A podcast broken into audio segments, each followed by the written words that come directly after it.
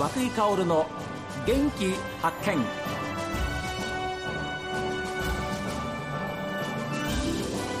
おはようございます。和久井薫です。和久井薫の元気発見。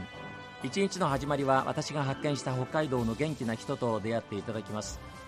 今週は美容師としてお店を持ちながら新たにオーガニック自然食商品の販売とカフェとして食事の提供も行うお店ソリソをオープンさせた高瀬康弘さんにお話を伺っています。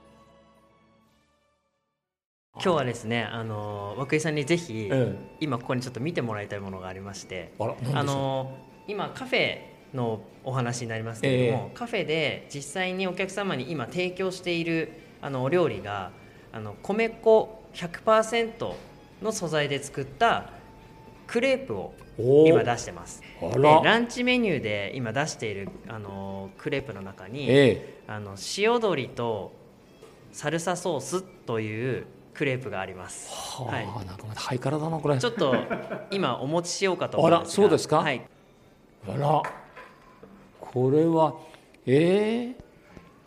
生地がもう全部米粉100%です。ちょっとはい。卵などは使わさってしまうんですけれども、ええ。あの小麦が入ってないのでグルテンフリーという状態になります、はい。でそこに、えーこう味付けした蒸した鶏を蒸した鶏を、はいたくさんここに敷き詰めてクレープで包んでます。はあ、ででお野菜もあります？そうです。あのセロリやトマトあのその日に採れたこう使いやすいお野菜をこうサルサソースという形で辛みはないんですけれど、うん。トマトのベースのさっぱりとした味付けのソースをこちらに乗せて食べていただいてます。はあで手持ちのクレープが多いですけど、えお店で食べていただくメニューは基本的にはプレートでお出しします、はい。なのでちょっとこう見た目が皆さんがご存知のクレープとはちょっと違う感じです。えうん。でそこに無農薬のお野菜をこう日替わりになってしまうんですけれどもフードロスを考えたかんあの形で一緒に添えてということでちょっとボリューミーな昨日もあの女性の方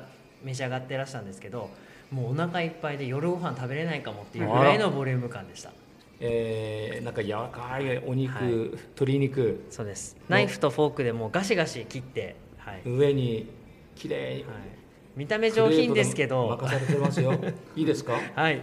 じゃあ私はもう、でこちらをこうフォークですくって乗せていただいてはい。まあ、ソース代わりですね。そうですね。意外とこうあのクレープってはい。甘いもののイメージですが、え美味しいんですよ。えとりあえずとりあえずどっちかとりあえずすいませんこれはいただきます、柔らかいお肉。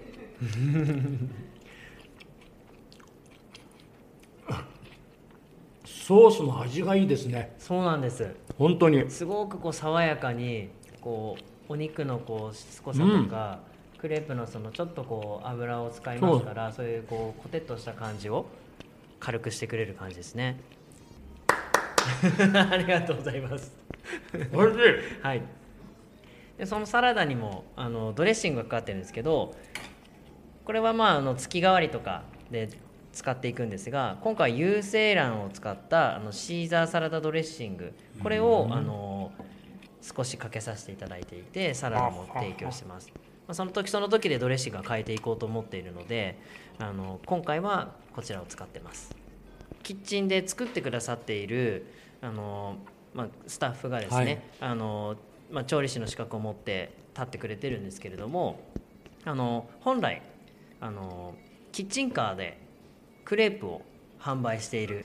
で今こうちょっとこうあるタイミングきっかけがあってこううちのカフェの部分を全面的にプロデュースしてくれるということでグルテンフリーのメニューをこんなの作ったらどうでしょうかこういうふうにやっていったらどうでしょうかなんていうふうにアイデア出してくれてでこのお料理が生まれて。いやこれは流行りますよ。本当に。高橋さんあのお店、はい。えー品物をこう拝見させてもらってると、はい。お米もあるんじゃないですか？お米もはいあります。ねます。はい。これはどういうお米なんですか、えー、と今3種類のお米を用意してあるんですけれども、ええ。ー、と玄米と、はい。えー三分好きという3割あの玄米から削った状態のもの、はいはい。それと白米を用意してるんですがほあの僕の出身が侍標別というふうに呼ばれる標別市うなるほど。なんですね。東北のね。はい。はい。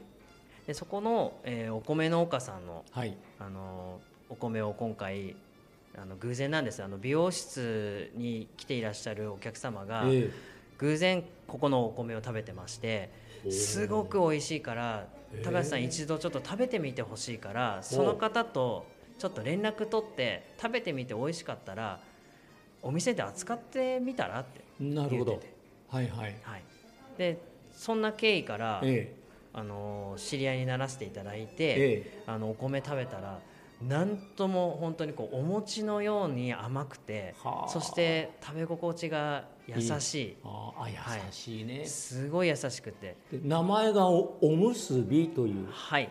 ね、名前です。そうなんです。今回そのたくさんの人にえ。このお米を覚えてもらいたいはい。という気持ちから、その高松農園さんというあのお米農家さんなんですが、はいはい。あの一緒にこうお米をちゃんとした形でデビューさせてみないかという提案をちょっとさせてもらったんですよ。はい。でその際にその高松さんたちにえネーミング考えてくださいと言って、そしたら、あのーたくさんの人のとの縁を結びたいからという意味とうん。二十、歳になる息子さんがいまだにおむすびを握ってくれというふうに言うぐらい大好きなお米だそうでよっぽその家族のど美味しいお思い米なんですわね。そうみたいです。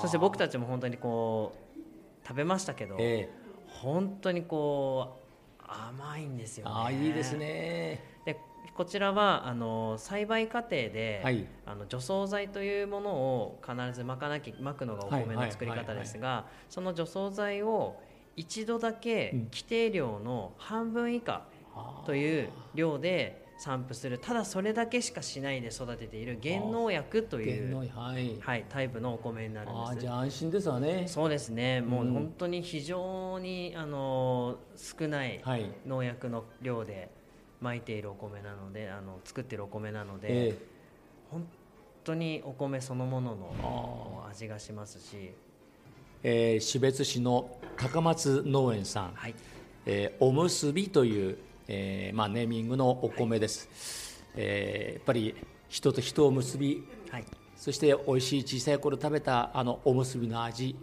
えーこのお米からぜひ皆さん、えーここちらの方に来られた時にははい、ちょっとこう店頭でご覧いただきたいと思います、はい、ぜひぜひ。